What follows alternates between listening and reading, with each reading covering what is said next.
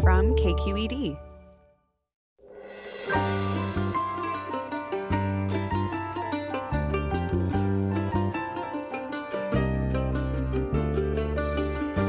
KQED Public Radio in San Francisco, I'm Mina Kim. Coming up on Forum, more federal law enforcement officers are headed to Portland as protests there have gained momentum. That's despite calls from local and state leaders for federal agents to leave, saying they've made the situation there worse and civil rights lawsuits over federal tactics. We learn more from reporters with Oregon Public Broadcasting.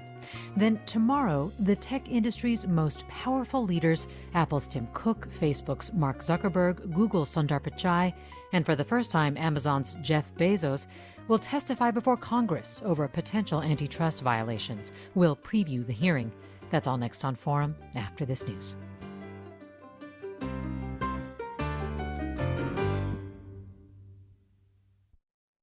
This is Forum. I'm Mina Kim. Portland's mayor and five other big city mayors asked Congress Monday to make it illegal to deploy militarized federal agents to cities that don't want them. Oregon's leaders and Portland officials say the actions of federal agents have escalated the violence on city streets.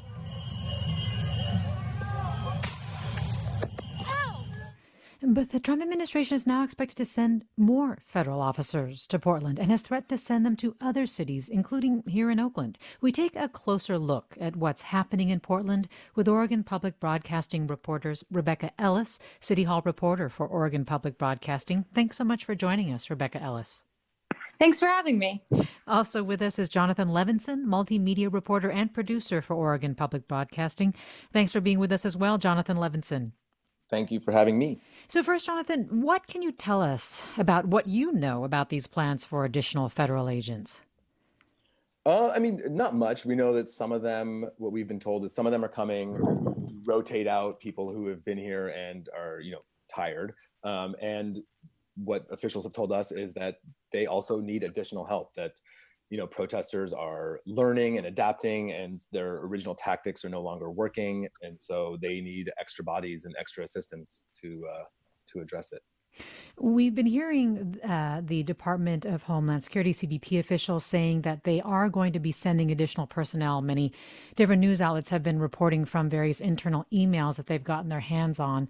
But they're saying that the additional personnel may not result in a net increase, meaning that they're going to basically refresh troops?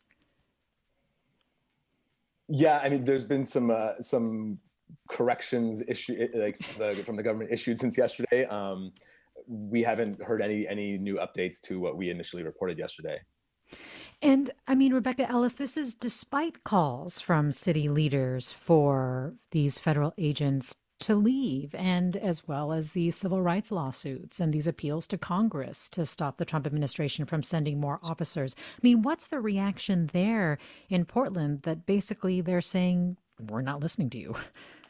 Yeah, I mean, we've seen, okay, it's been the mayor, everyone on the city council, the governor, uh, everyone says we don't want or need the help from these federal officers, and they've been pretty clear that they want them to leave the city. Um, but they've also been really clear that their hands are tied, um, and these officers have jurisdiction here. They're allowed to guard their property. Um, and I mean, the, the mayor has asked the city attorney to to look into it and see if there's any actions the city can take to try and get these um, federal officers to leave. But right now, um, they really don't know what their what their path forward is. Because basically, the argument, Jonathan Levinson, is that things have really changed and not changed for the better since this federal presence. Can you tell us what it's been like since they arrived? I mean, I think it's it's important to be clear that the tactics federal law enforcement are using are very similar to what the Portland police were using. Um, they are responding to large groups of mostly nonviolent protesters. Um, there are people in the crowd that are doing things like throwing water bottles. Um, there are sometimes small fires that are set of like you know piles of garbage or cardboard. Um, there are there are things that there are protesters that that you know recently fi- firing fireworks has become uh, a little bit more in vogue with the protesters. So there there there is there's there's more than simply throwing water bottles, but you're talking about a crowd of you know many hundreds to it's on some nights many thousands who are gathered and the overwhelming majority are nonviolent, and they are responding with uh, really significant levels of violence. I mean, the tear gas, but also impact munitions cause severe injuries, and they have shot a number of people now in the head and caused injuries, you know, and, and in the chest and legs, but caused really severe injuries a number of times. Um, so what the federal law enforcement officers have done is more of that. Um, my personal observations on the ground, it seems like there's just a they're a little bit more violent in the way they act and the way they they respond to protesters. Um, but their their presence in general has just been seen as a provocation and has really galvanized the city um, and re-energized the protest movement that had been, you know, most nights it was down in the low in the low hundreds. And Rebecca Ellis, you yourself were actually injured when you were trying to cover the protests. That tape that we played in the intro is actually tape that you gathered from a video. And that ow that we hear at the end there is when something struck your hand. Can you tell us what happened?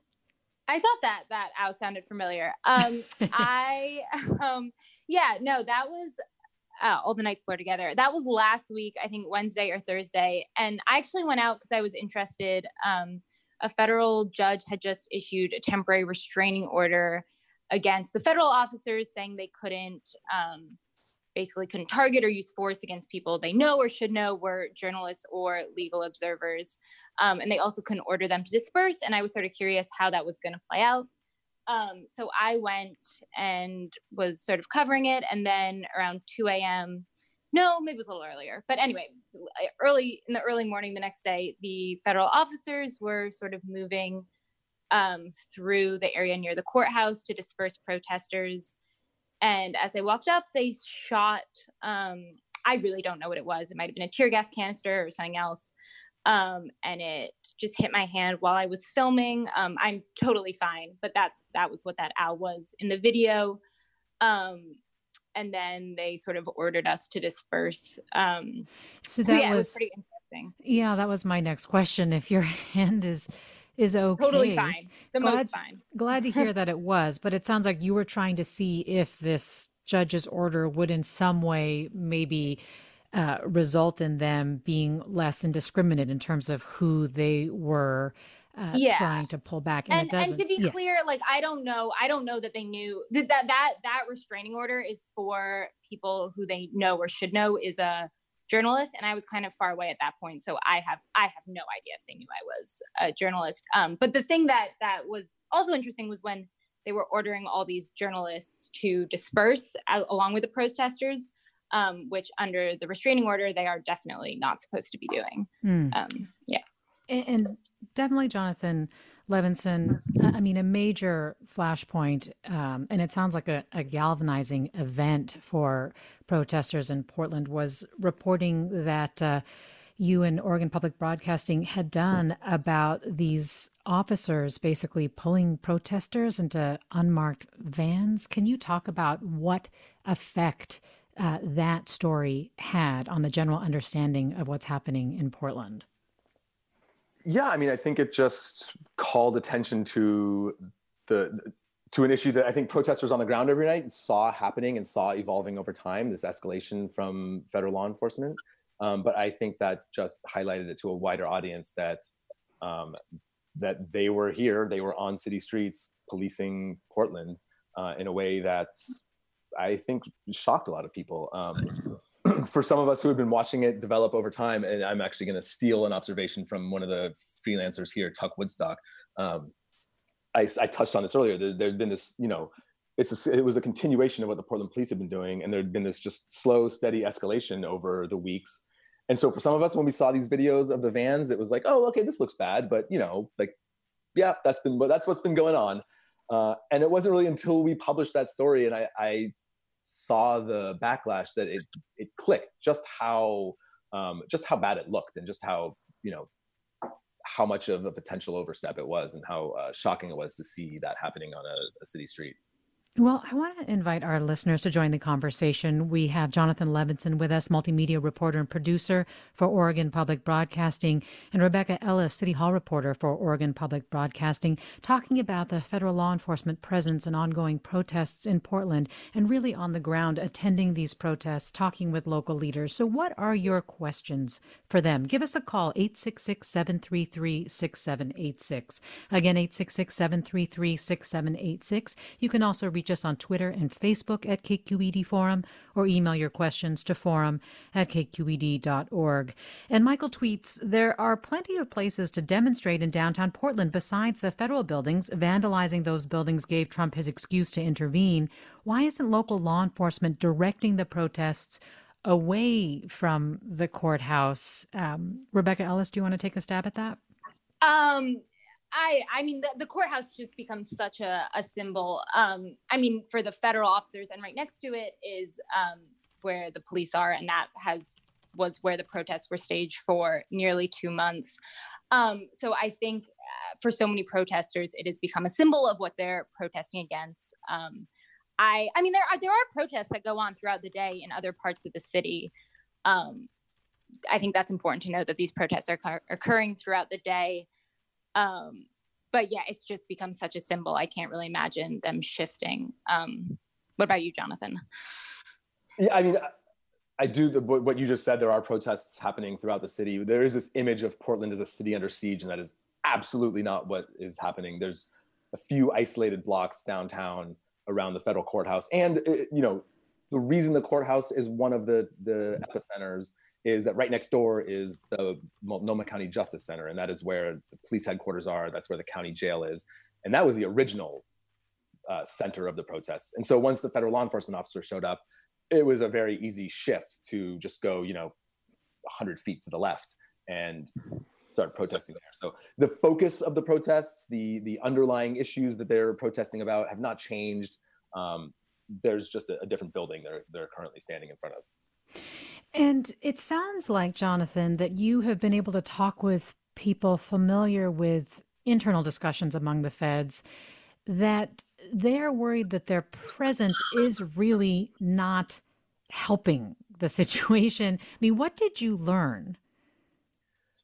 Uh, yeah, I mean, I don't know if I have a whole lot more to add than what we reported yesterday, but uh, you know, there's an acknowledgement, there's a realization that their presence has has had the effect that it objectively has had, right? Like I said, they went from protests nightly in the you know low hundreds, even even like in the 80s, 90s some nights, um, to this past weekend there was some by some estimates four to five thousand people out on the streets. So, um, and that is a straight line from federal law enforcement arriving in the city to that. So. Um, yeah, I mean, they they recognize what their presence has done here. And so, even with that recognition, though, I mean, it sounds like you're saying that this consternation is actually internal among federal law enforcement, right? And and even with that, it doesn't sound like though that there's a change in tactics when you have basically these reports that these troops are going to be replenished at the very least. Uh, y- yes, I, I, don't. I don't uh, write policy, but yes, that is that is what we what we are told. Well, Len asks, do we know who the violent demonstrators are? And he, or Len, puts demonstrators in quotes and also asks, is there any evidence that they are plants? Rebecca Ellis? Um, I have seen no evidence that they are plants. I mean, the, the violent demonstrators, who I assume is what that's referring to, are probably those people that are chucking the water bottles late at night, who are, like Jonathan Jonathan said, shooting fireworks, lighting small fires. Um, um, I mean, I think that they are protesters along with everyone else, um, just demonstrating in a different way. I I have seen no evidence of plants. I don't know if Jonathan's seen anything different. Jonathan, anything uh, different? I I I, there, I I don't think there are plants. I mean, no, I, I, there's no evidence of that that I am aware of. Um, and, and, in terms of the violent demonstrators, you know, like I said, there there are isolated cases. Um, there have been people have thrown rocks, uh, according to the police. Um, one person was arrested uh, swinging a hammer at a federal law enforcement officer. And certainly, you know, that is that is violence. Um, I think it's very tempting for us to characterize vandalism or property destruction as violence. And I, it's important to differentiate the two. I mean, whether or not someone looks at that and says that that is a productive way to protest is, is maybe debatable. Um, but it's not violence, and it is being met with extraordinary violence. Well, there have been some reports of in protests in other cities where people who have who have come into the protests were not necessarily people who were there to either protest police brutality or demand changes to police use of force, but were either part of white nationalist groups or other groups like that. So I think that he's wondering if that's who may be committing some of the more violent or extreme acts during the yeah. protests. I mean, we certainly have no shortage of. I mean, there there have been plenty of uh, sort of street protests between uh, left wing and right wing groups that have have turned violence at, at, times in the past. But we have not seen those groups show up or get involved in these protests at all. And you know, yeah. that leads me to my next question, which is from your vantage point, right? As local news reporters, what do you feel like national news outlets are either getting wrong or missing about the situation there? Because certainly a lot more have come especially after your reporting on on the unmarked vans and that action by federal law enforcement officers? Um, I think I think Jonathan hit the biggest one that I think is annoying to us who who live in Portland is the city under siege image that literally all of Portland is on fire and there are fireworks, tear gas spreading across the entire city. It is really limited to this two block area downtown. Um, I, that's the biggest thing that annoys me about the sort of national coverage is just people think my parents think Portland's on on fire, um, and it's a it's a very small area.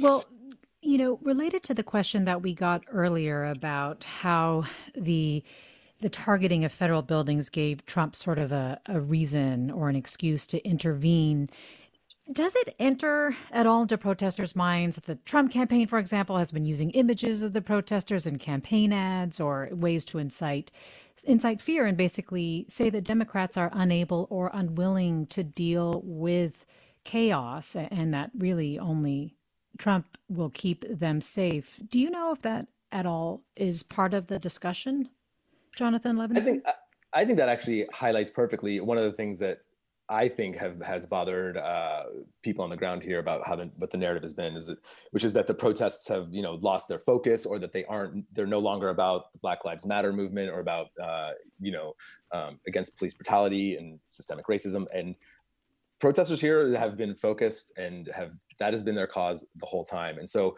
are they aware of the bigger narrative? Are they aware of you know the Trump administration and all the and the elections and all this? Yeah sure. Uh, you know they're not living with their heads in the ground, but that's not their focus. They're out protesting. I mean, fundamentally, they were out, been out protesting the Portland Police Bureau uh, and and systemic racism and police brutality in the city. And the federal law enforcement officers, to the extent they've been a distraction, it's because they're now, you know, they're the ones intervening and creating the distraction. Their focus, protester demands have remained the same, um, and it's it's focused very locally. Well, Margaret in Santa Rosa join us. Hi, Margaret. Oh, hi. Well, Mina, you just made the pretty much the point that I was going to make is that that everything I hear reported is that every, that things are very peaceful during the day, and when it, after dark is when people come out and are violent. And I just it just makes me long for leadership and some way that people could understand. Don't don't give an excuse. Um, a justification for those troops being there from the person that I won't name, but um, and what's going into that campaign. But but more than that, I just wish that um, I so I can't even talk about it. I so wish people understood that uh, uh how fruitless that violence is, uh, and how it's going to be used. Um, Margaret, thanks. And, and, and, I just want to say, after um, how much it it makes me miss the, the beloved John Lewis and the kind of leadership that is that is efficacious and long lasting. Thank you. Well, Margaret, thanks for sharing that. I'll I'll let that stand and go to Mark in San Francisco. Hi, Mark. Good morning. Thank you very much for this conversation. Much appreciated.